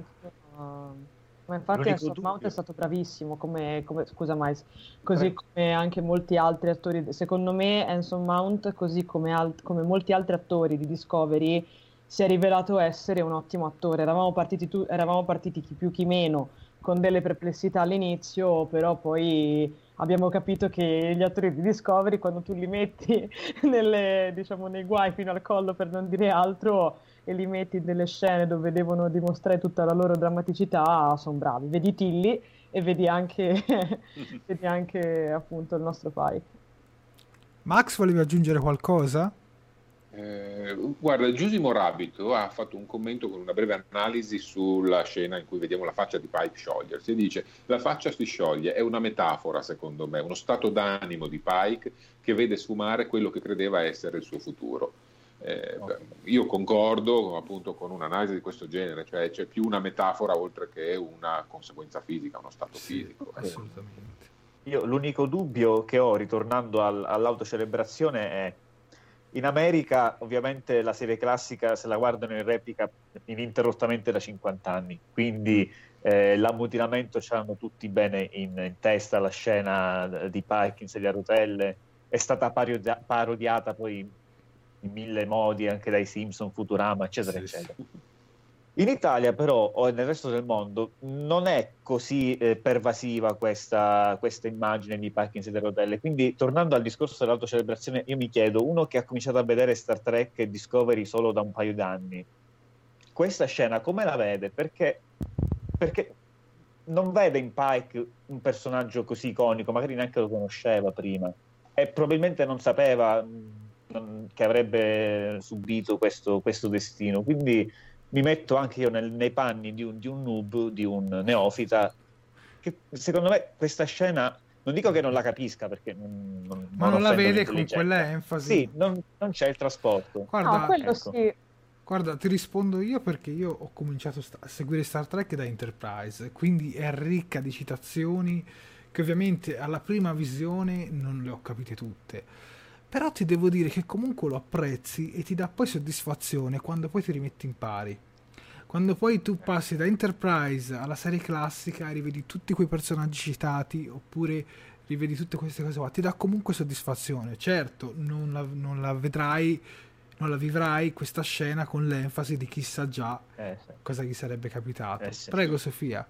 Ma senti, io sinceramente sono dell'idea che alla fine, cioè, se una scena è fatta bene, che sia comunque di una, di una serie nuova o comunque di una serie vecchia, lo apprezzano tutti. Cioè, non, ora, ora, mi spiego un po' meglio, nel senso, mh, questa scena, questa sequenza di Pike, perché alla fine questa è, cioè, una lunga sequenza dove, in solitaria di, di Pike, è stata realizzata talmente tanto bene, con talmente tanto trasporto, che secondo me anche una persona che non ha visto la serie classica e quindi non conosce Pike, che però comunque diciamo l'ha conosciuto grazie a Discovery, secondo me rimane segnato, cioè è una di quelle scene che comunque ti rimangono in testa. perché appunto ci sono tutta una serie di fattori che funzionano. Poi eh, ti dico, poi se quello sarà compito dello spettatore decidere se recuperarsi la serie classica oppure no. Però ti dico, um, guarda, potrei dire un'eresia, però diciamo che um, mi sarebbe piaciuto, come tutti quanti, mi sarebbe piaciuto anche a me vedere la, questa, questa, scena qua all'interno della, della, serie classica, però mi rendo conto che il budget era quello che era, i tempi erano quelli che erano e quindi la cosa non è stata fattibile. Quindi ti dico, secondo e me... non c'era più Jeffrey Hunter, eh. Esatto, esatto. Jeffrey Hunter, non sarebbe stata possibile. Quindi ti dico, secondo me è una di quelle scene che te le ricordi, cioè è un po' come quando eh, vedi una, un film iconico per la prima volta in televisione senza neanche avere, avere un'idea, cioè, senza neanche avere le basi della storia del cinema, vedi la scena iconica e, e, poi magari quando te lo vai a ristudiare o comunque quando te lo vai a rivedere con più consapevolezza te la ritrovi lì e a quel punto ti si accende la lampadina e capisci, però ti dico, secondo me è una di quelle cose che rimane in testa quindi a par- trucco a parte, però secondo me, questa è stata vera- secondo me questa è stata una delle scene più belle, anzi se non la più bella che c'è stata in Discovery. Questa, sono, questa è la mia opinione. Allora, ricordiamo anche che il Pike della serie classica che era in questo stato non era il Pike che interpretava no. No. l'episodio pilota. Prego Max. No, semplicemente perché eh, hanno utilizzato appunto un altro attore eh, per le scene in sedia a rotelle eh, e hanno usato delle immagini riciclate dall'episodio pilota per farlo vedere poi quando invece eh, approda su Talos Quarto e si ricongiunge eh, con Vina, semplicemente perché l'attore era morto, quindi non, non potevano poi utilizzarlo. L'attore in sedia a rotelle era Sean Kinney, per Sean gli amanti dei, dei dettagli. dei dettagli, che peraltro è ancora, in, è ancora, in, giro, fa anche convention, partecipa anche a sì. convention.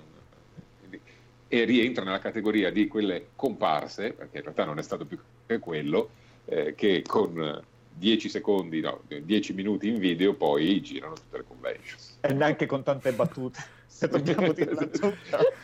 Quindi, cara CBS, se ci ascolti, offrici un cameo anche di 10 secondi e poi magari ci dai il vitalizio. E poi ci facciamo la carriera andando in giro.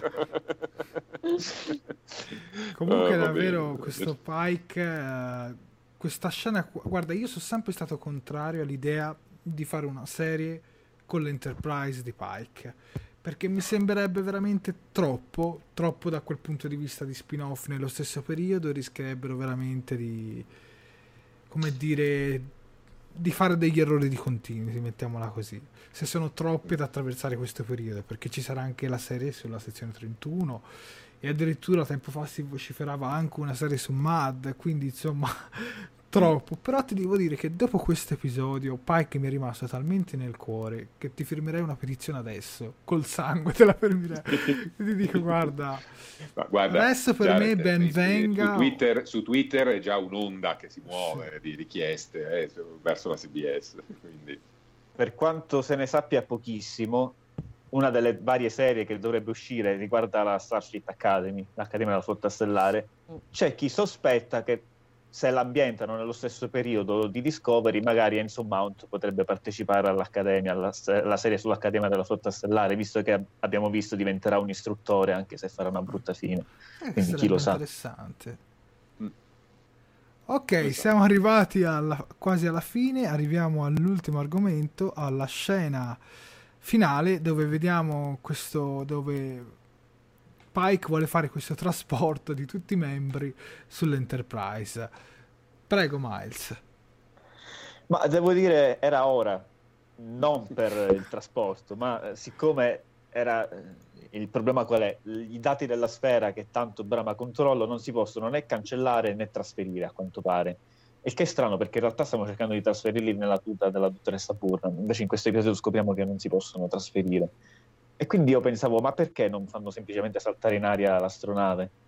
E, e finalmente Michael Barnum ha avuto l'idea, l'unica fattibile, e vediamo se riescono a fare saltare in aria l'astronave prima che appunto questa flotta di navi della sezione 31, la vedremo più avanti nel trailer, prima che arrivi e, e insomma, compia l'irreparabile, perché nel momento in cui controllo mette le mani virtuali sui dati è finita. E scopriamo che sono proprio 31 le intera flotta delle, delle, navi, delle navi della sezione 31, giusto Max? Esattamente, nella scena in cui si palesano tutti i segnali di curvatura, stanno arrivando tutte le navi, sulla plancia viene detto sono 30, a un certo punto dicono che sono 30, a cui aggiungiamo quell'unica nave disabilitata dove sono stati Michael e Spock e arriviamo a 31 e questa sì, è la flotta. dice quasi l'intera flotta. Quasi l'intera flotta. Eh, però è buffo che ci sia questa ricorrenza eh, di numeri per cui è, è, molto simpatico. Io nel frattempo ho preso il mio taccuino nero, quello su cui segno gli appunti cattivi sul, sugli episodi. il Death Note di Max. il Death Note di Max, esatto. E, e ho trovato alcuni dettagli buffi o comunque strani, non moltissimi. Uno era appunto questo delle 31 navi di cui avevamo già parlato, eh, un altro è che mh, mm, all'inizio Tyler fa una battuta sul fatto che la dottoressa Barnum scappa- eh, fu assorbita di nuovo dal flusso temporale, non essendo più in possesso del cristallo temporale della sua tuta, non avrebbe potuto eh, lanciare i segnali rossi. In mm. realtà non si tiene conto del fatto che eh, la mamma Barnum, avendo la possibilità di viaggiare nel tempo, avrebbe potuto tranquillamente lanciare il segnale rosso anni prima, ma proiettandolo nel futuro rispetto all'episodio precedente. Il tempo, il tempo, a cui sottintende Tyler è un tempo lineare, ma in realtà con una persona che può viaggiare nel tempo non esiste il tempo lineare. Quindi gli eventi che sono prima possono anche essere dopo o viceversa. E questa era una prima osservazione che mi sono trovato, trovato a fare. Poi ce n'è un'altra, un altro dettaglio strano, a un certo punto Spock dice che nella plancia del, della nave della stazione 31 c'è il 97% di ossigeno. Ok, nell'atmosfera respirabile ne basta il 20%. Sì, infatti. il 78% di azoto, quindi forse... in effetti non, non hai tutti i torti. leggo, leggo, un commento di Giovanni Capuano ci dice quindi potrebbe esserci una terza stagione di Discovery senza una Discovery mi spiego, per salvare i file con l'aiuto dei cristalli lo spediscano mille anni nel futuro. Guarda, eh, Giovanni Capuano, fra poco trasmetteremo il trailer del prossimo episodio e scoprirai se la Discovery sia ancora presente o meno. Qualcosa da aggiungere su questa scena finale, Miles, Sofia? Beh, è una scena finale coi fiocchi per un episodio coi fiocchi. Cioè, io non ho nient'altro da aggiungere. È il cliffhanger che, che, che volevo perché effettivamente ti lascia, scusa Mais, perdonami, perché ti lascia con, uh, con la tensione giusta di, di, aspettare impazientemente sul divano con i popcorn in mano il, il prossimo episodio. Quindi che dire, io sto aspettando con trepidazione venerdì per capire effettivamente che cosa, che cosa accadrà e come se la caveranno anche stavolta i nostri eroi. Sì, beh, è un cliffhanger eh, proprio nell'animo perché si chiude proprio con la faccia di Pike, la battuta eh, avvisate che stiamo parlando con l'Enterprise, avvisate che dobbiamo evacuare la. Discovery e si chiude l'episodio. Classico. Guarda, nella storia di Star Trek hanno fatto tante autodistruzioni, ne hanno annunciate tante, ma non è mai esplosa una nave. Beh, no, qua... no, no, una sì, eh. l'Enterprise, eh. nei film, eh, quella è esplosa. Ma nelle serie no. Bones, cosa ho fatto? Forse film eh, sì. più grave. Anche eh, perché... Comunque... Vai, sì. vai. No, vabbè, eh, ricordiamoci che in teoria la Discovery non può esplodere. Sì, no? anche perché, avete vede... visto il corpo anche perché come ha detto Giovanni Capuano, la vediamo mille anni nel futuro. Eh, sì. eh, eh, esatto. Beh, eh, comunque c'è un appunto di Davide Piccillo che ci dice: Ma tanto le conoscenze dell'entità impediranno anche l'autodistruzione della Discovery. È, un, è un pronostico. Questo è un pronostico e potrebbe essere. Però potrebbero chiedere all'Enterprise di fare fuoco sulla Discovery e allora lì l'entità si, si può mettere l'anima in pace. Va bene ragazzi, dai, mandiamo il trailer del prossimo episodio che è stato sempre sottotitolato da tgtrek.com. Buona visione e ci ritroviamo subito dopo a parlarne. There is a battle coming. The odds are not in our favor. Captain Pike has always had faith that we play a part in some grand design. You will face your destinies with bravery and honor. I wish I had his certainty. Nine more enemy vessels just dropped out of warp. Prepare for battle. It's time.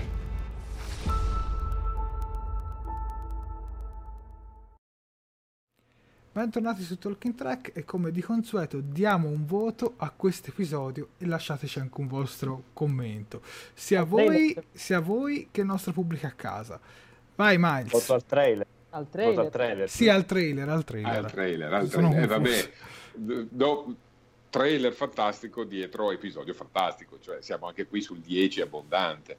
Eh, a questo punto siamo allo scontro finale, Discovery ed Enterprise assieme nello spazio davanti alla flotta della sezione 31 e veniamo catapultati dentro la plancia dell'Enterprise. Eh, ragazzi, è un'emozione immensa nel vedere quello che volevamo vedere dalla fine della prima stagione, quando è apparsa l'Enterprise, la prima cosa che abbiamo detto, fateci vedere la plancia. Ecco, adesso ce l'abbiamo e ragazzi, è una plancia rivisitata, rimodernata in stile Discovery, cosa che solo un anno fa mi avrebbe fatto rabbrividire, ma che adesso invece mi fa esultare, adesso mi fa assolutamente esultare. Quindi 10 più, via. Miles? Eh, 500 al quadrato per le stesse motivazioni di Max. Eh, sì, siamo un po' gasati fra tutti, eh, abbiamo l'hype un po' alto. Sofia? Dio buono, 10. Ma scusa, che domande sono? cioè, allora, però io devo dire che ero all'inizio, de- come ma io condivido un po' il sentimento di Max perché anch'io ero molto molto scettica, tu Jared lo sai bene, sull'intrusione dell'Enterprise o comunque di elementi della serie classica all'interno della serie, però sono veramente contentissima che l'Enterprise se la siano tenuti per gli ultimi episodi. Guarda, non avrei potuto chiedere di meglio. Quindi 10 più al quadrato. Mm, voglio vedere cosa mi combinano. C'ho l'hype, raga. Io invece, guarda, vi dico la verità, questa scena, questo trailer non mi è piaciuto per niente, infatti gli do uno zero, guarda, pesce d'aprile per il 9, per il 9 d'aprile, guarda, 12 gli do perché guarda, una scena più bella di questa, e soprattutto da così tanto tempo, ha giusto la ragione Max. Leggo i commenti, allora, Giusimo Rabito gli dà un bel 9, Davide Piscile dice la plancia dell'Enterprise. Maglia gialla, voto 10 per Giovanni Capuano. Eh, Davide Piscillo comunque da un 10. Marilena Berera dà comunque un 9. Libera, Messi- Libera Messina da un 10. E Frank gli dà un 10. Insomma, stiamo sul 10 netto. allora, parliamo un po' delle cose che vediamo molto velocemente perché abbiamo già sforato il nostro orario. Delle cose che vediamo in, in questo trailer. Come il collegamento allo short tracks, eh, giusto Max? Giusto, c'è la scena in cui Pike dà le spalle allo schermo principale, credo ancora a bordo della Discovery, da- dalla conformazione dei- delle postazioni di timone e controllo, e sullo schermo c'è scritto Xaea. Xaea è il nome di un pianeta, un pianeta molto particolare, è il pianeta da cui arriva Po, l'amica eh, di Tilly che abbiamo visto nel primo short tracks, quello dedicato proprio a, a lei. Ed è un pianeta particolarissimo perché è un pianeta dove eh, vi, sono, vi è grande abbondanza di cristalli di dilitio. E sappiamo che per far funzionare il cristallo del tempo c'è bisogno di tanta energia o comunque di qualche cosa di eh, estremamente potente. Eh, il fatto che, ecco, il fatto che si- ci sia questo collegamento con il pianeta Xaea potrebbe voler dire che è proprio lì che riusciranno a far eh, mettere in moto il cristallo azzurro. Prego. Prego ragazzi, allora andiamo avanti anche sempre qui. Anzi, a proposito, prima di dire un'altra cosa, in questo episodio non c'è la Tilly. È Meno male. Sapevi qualcosa Max a riguardo? Sì, beh, in un tweet eh, era venuto fuori che era impegnata, quando hanno girato, hanno registrato questo episodio, era impegnata in, altre, in un altro lavoro ed aveva quindi una pausa concordata e quindi non c'era, semplicemente questo. Niente di drammatico, niente di tragico, semplicemente altri impegni, ma ci sta eh, comunque. Eh, ci sono episodi in cui non appare uno o l'altro personaggio in tutte le serie, quindi non è niente di, di tragico. Eh, volevo solo fare una- un dettaglio, far notare un dettaglio che non si è visto nel trailer, ma nella scena finale con le navi della stazione 31, la scena- le scene con- a bordo della nave della stazione 31, la grafica delle navi della sezione 31 è una grafica L-Cars, cioè la grafica Sì. L-Cars di TNG. Hanno il badge co- comunicatore eh, come quelli di TNG e hanno anche la grafica L-Cars. Sono già avanti di un secolo praticamente quelli della sezione 31. Vabbè, tecnologicamente avanti dovrebbero essere. E parliamo, Sì, anche de- parliamo anche della plancia dell'Enterprise. Adesso voglio, oramai con questi voti sono fissato.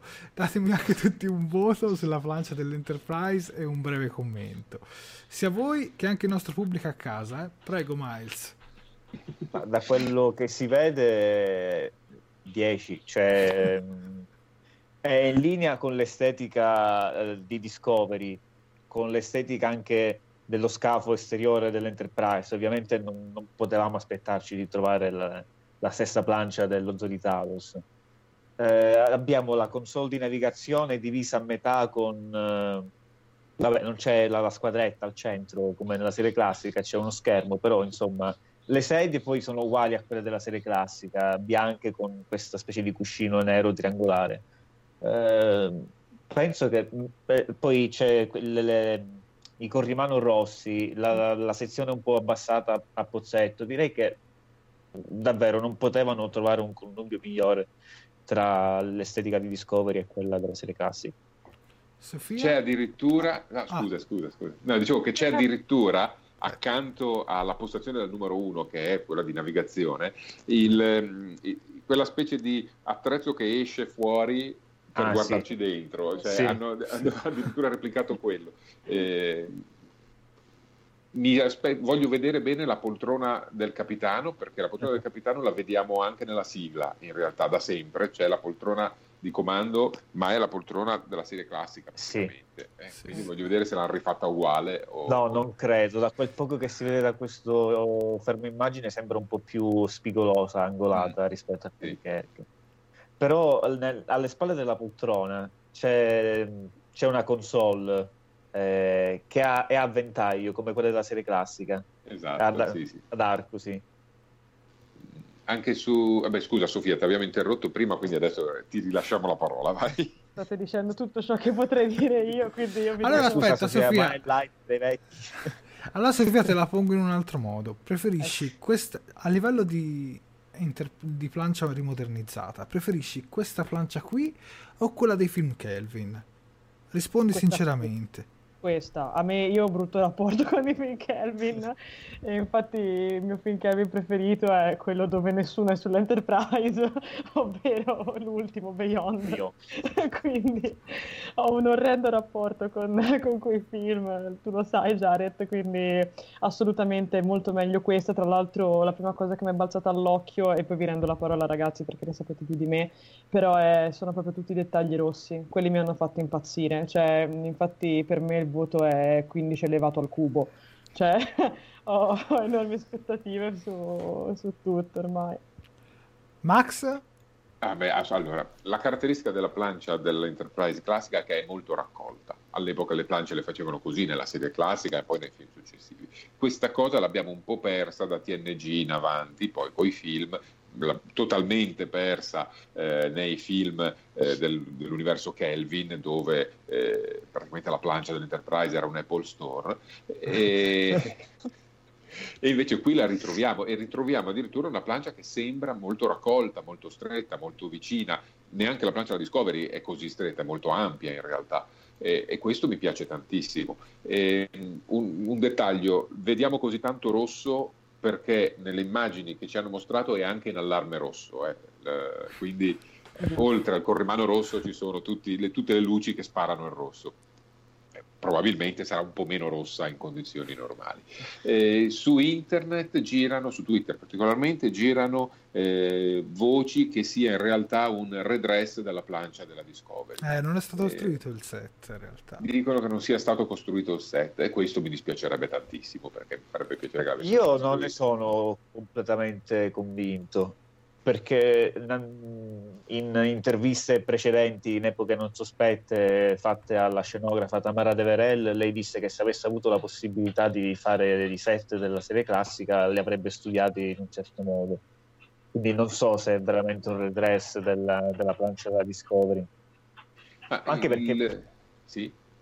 Beh, anche perché vediamo altre scene sulla plancia della Discovery, non so se hanno avuto materialmente il tempo di, di girare le scene, cioè di, di distruggere, cioè, decostruire un set e costruirne un altro per... No, non lo so, non sono convinto che sia...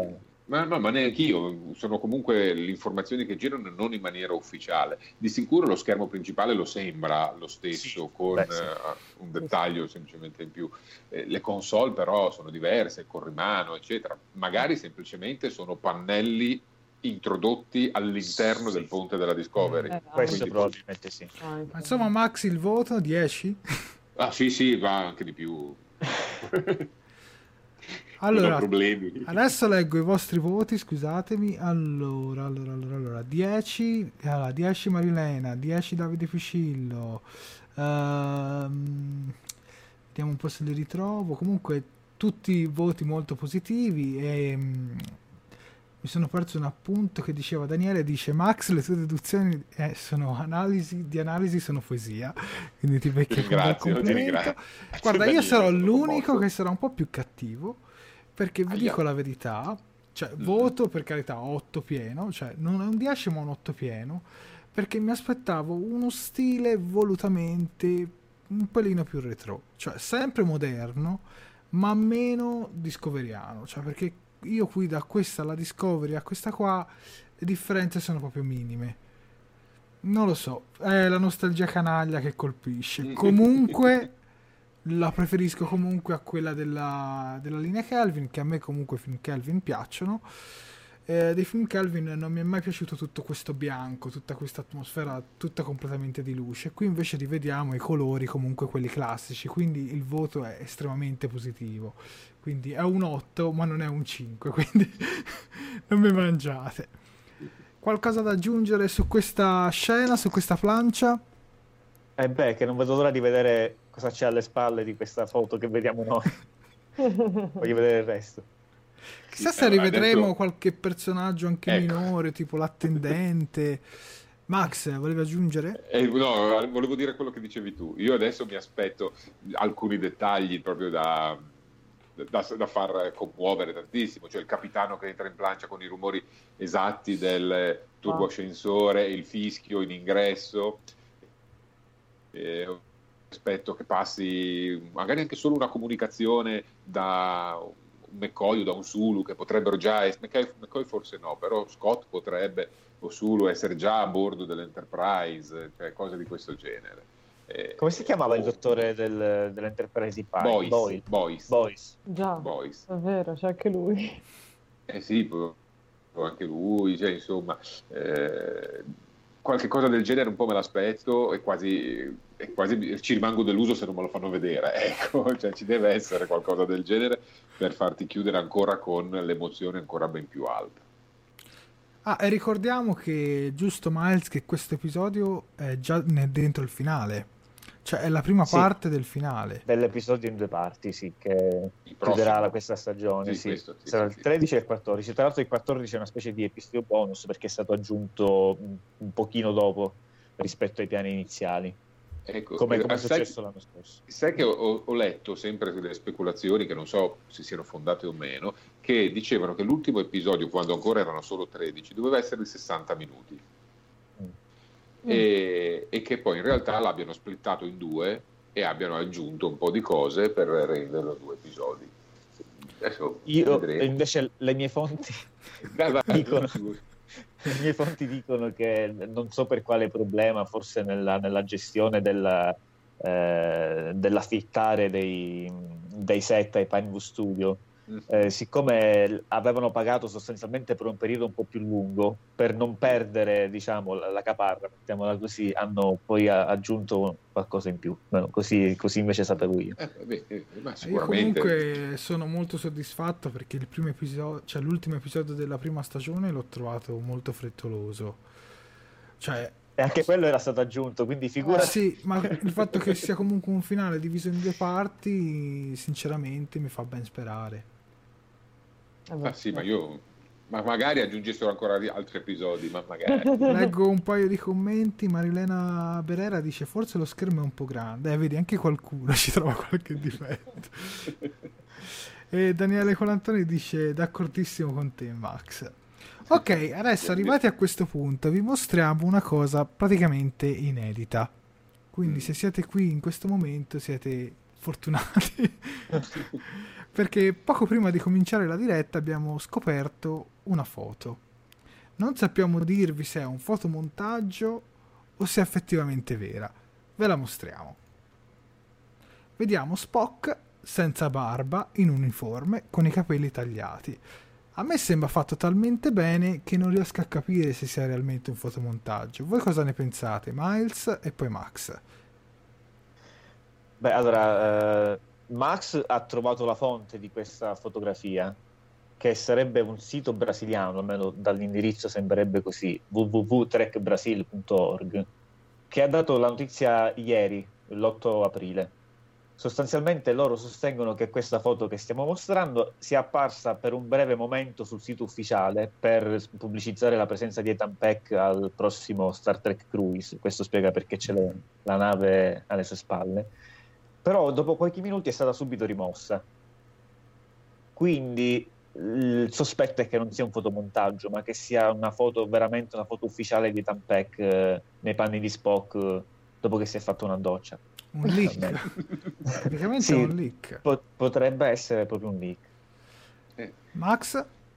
Beh, diciamo che il look eh, è, è quello giusto, uniforme blu, taglio a caschetto, eh, saluto vulcaniano, eh, niente barba. Sì, potrebbe essere le- lo Spock, eh, lo Spock finalmente in uniforme che tanto vorremmo vedere da qualche episodio e continuano a non farcelo vedere. Voglio credere che sia un leak, dai, voglio credere che sia un leak. Sofia, tu? tu cosa ne pensi? Penso che chi vivrà vedrà, ma, per- ma se tolgono la barba Spock è meglio, perché io continuo ad avercela con i Non so, barbietti. a, me, a me rende scettico il badge. Non dovrebbe essere tipo d'argento, e invece lo vediamo dorato. Eh, è un'ottima osservazione. Però nella serie classica il colore del badge è, è dorato di solito. Sono No. tutti dorati. Ma anche quelli della scientifica, Sì, sono tutti dorati, fidati. per andare a controllare. Fidati che sono tutti dorati. Forse nell'epoca, nei primissimi episodi, nello Zoo di Talos e in Oltre la Galassia, c'erano delle differenze. Però ma erano nella anche- serie classica, Ma erano anche differenti le, le divise in generale comunque. sì. sì. Quindi Sì, sì, sì. se prende a riferimento quelli mi sembra che forse sia a quel punto No, no, hai ragione Sofia, mi stavo sbagliando con quelli Kelvin, perché quelli Kelvin sono invece argentati.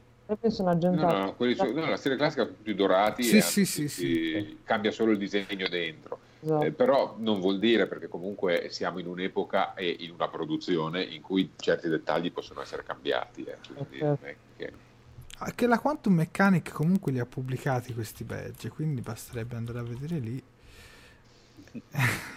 e riusciremo a capire. Allora, Star Trek Ecco. Discovery. Mentre, mentre facciamo le ricerche, io vado a dare i crediti del prossimo episodio che sarà diretto da Olotunde Osunsanmi, regista che poi è diventato produttore eh, Sì. eh, di- della serie. Eh, I crediti di scrittura invece sono Alex Kurtzman, showrunner, Michelle Paradise, co-showrunner e prossima showrunner di Picard, Riccardo. sì, e Jenny Lumet. Jenny Lumet è eh, colei che ha scritto l'episodio Short Tracks Runaway, cioè quello con Poe e Tilly. Ah. Ah, E ritrovarla qui a sto punto direi che è una conferma su quello che andremo, andremo a vedere. E, ed è, e compare comunque come produttrice di almeno 15 episodi della seconda stagione. Tu- no, 14 episodi della seconda stagione, te li conto, 1, 2, 3, 4, 5, 6, 9, 10, 11, 11 episodi della seconda stagione di Discovery, quindi anche lei è dentro fino al collo. Comunque ho controllato e sono, sono gialli anche quelli della Quantum Mechanic, quindi il, il badge non incrimina niente. Vediamo fra i commenti se qualcuno ci dice anche la sua, se secondo voi è una foto o un fotomontaggio. Vediamo un po'. Comunque Daniele Colantoni ci dice le fonti di Miles sono superiori anche a quelle della sezione 31. Gi- Giusimo Rapido dice io lo preferisco con la barba. Davide Ficillo dice no, è dorato. Ehm, Libera Messina dice la foto sembra reale. Eh, ma infatti sembra reale. Comunque ricorda molto lo Spock di Zachary Quinto. Cioè, vederlo così, magari anche con questa divisa moderna, ma anche a somiglianza di viso mi ricorda molto Zachary Quinto. Che è un bello Spock, eh, sia chiaro. sia chiaro. Zaccaria Quinto è più rotondo nei lineamenti, Sì. lui invece è più Sì. squadrato come Sì. il moglie. In Star Trek 2009 non era ancora rotondo. Con il passare degli anni. Lo sai che gli hanno eliminato la pancia in post produzione di Star Trek Beyond in alcune scene? No, ti prego. Questi sono proprio dietro le quinte che nessuno vorrebbe mai sapere. Qualcosa da aggiungere? Poi ci salutiamo. No, direi che siamo arrivati alla fine di questa puntata e se non c'è altro possiamo quindi- salutarci come Spock sta salutandoci. E quindi questo è il cliffhanger di Talking Track. La prossima settimana vi daremo. Scopriremo. Sc- Comunque in pagina vi faremo sapere sia su TC Trek sia su Star Trek Discovery Italia tutte le notizie su questa foto prossimamente. Va bene ragazzi, vi ringrazio per essere stati con noi, io ringrazio Miles sempre per, sua, per le sue fonti, per tutta la sua esperienza e tutto quanto, ringrazio Sofia e ringrazio anche Max, ringrazio veramente tutti quanti, ringrazio anche tutti voi che eravate veramente tantissimi, infatti ci sono arrivati una marea di commenti, vi prometto che le prossime volte li leggerò tutti. E se per questo è tutto, come si chiama il prossimo episodio? Ah, Eh, ah, Such, sap- such Sweet. sorrow. una così dolce tristezza?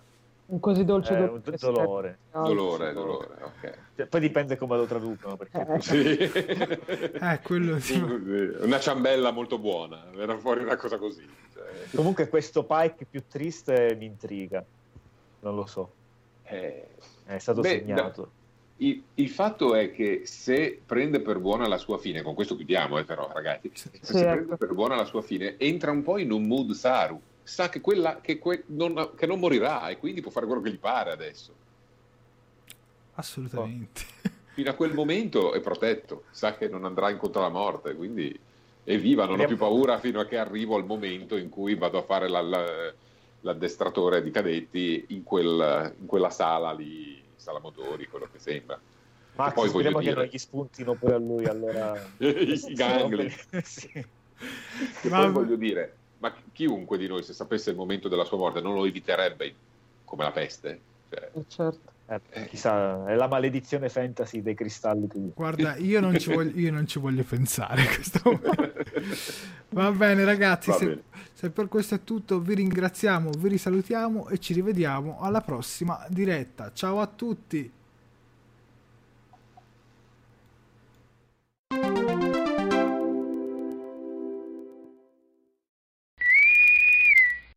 Fantascientificast e Talking Track sono produzioni amatoriali, non si intende infrangere alcun copyright, i cui diritti appartengono ai rispettivi detentori. Fantascientificast e Talking Track non sono in nessun modo affiliati o sponsorizzati da CBS Corporation o da chi detiene l'uso del marchio Star Trek in Italia. Il podcast ha carattere esclusivamente ricreativo e divulgativo, non ha alcun scopo di lucro e viene diffuso gratuitamente. Autorizzazione SIAE 56125359. Nessun byte e nessun tribolo sono stati maltrattati durante la produzione di questo podcast. Support for this podcast and the following message come from Corient. Corient provides wealth management services centered around you. They focus on exceeding your expectations and simplifying your life. Corient has been helping high achievers just like you enjoy their lives more fully, preserve their wealth, and provide for the people, causes, and communities they care about. As one of the largest integrated fee only registered investment advisors in the U.S., Corient has deeply experienced teams in 23 strategic locations. Corient has extensive knowledge spanning the full spectrum of planning, investing, lending, and money management disciplines. Leverage Corient's exclusive network of experts to craft custom solutions designed to help you reach your financial goals, no matter how complex they may be. Real wealth requires real solutions. For more information, connect with a wealth advisor today at corient.com. That's C O R I E N T.com. Corient.com. Without the ones like you, who work tirelessly to keep things running, everything would suddenly stop. Hospitals, factories, schools, and power plants, they all depend on you. No matter the weather, emergency, or time of day, you're the ones who get it done. At Granger, we're here for you with professional grade industrial supplies. Count on real time product availability and fast delivery. Call clickgranger.com or just stop by. Granger for the ones who get it done.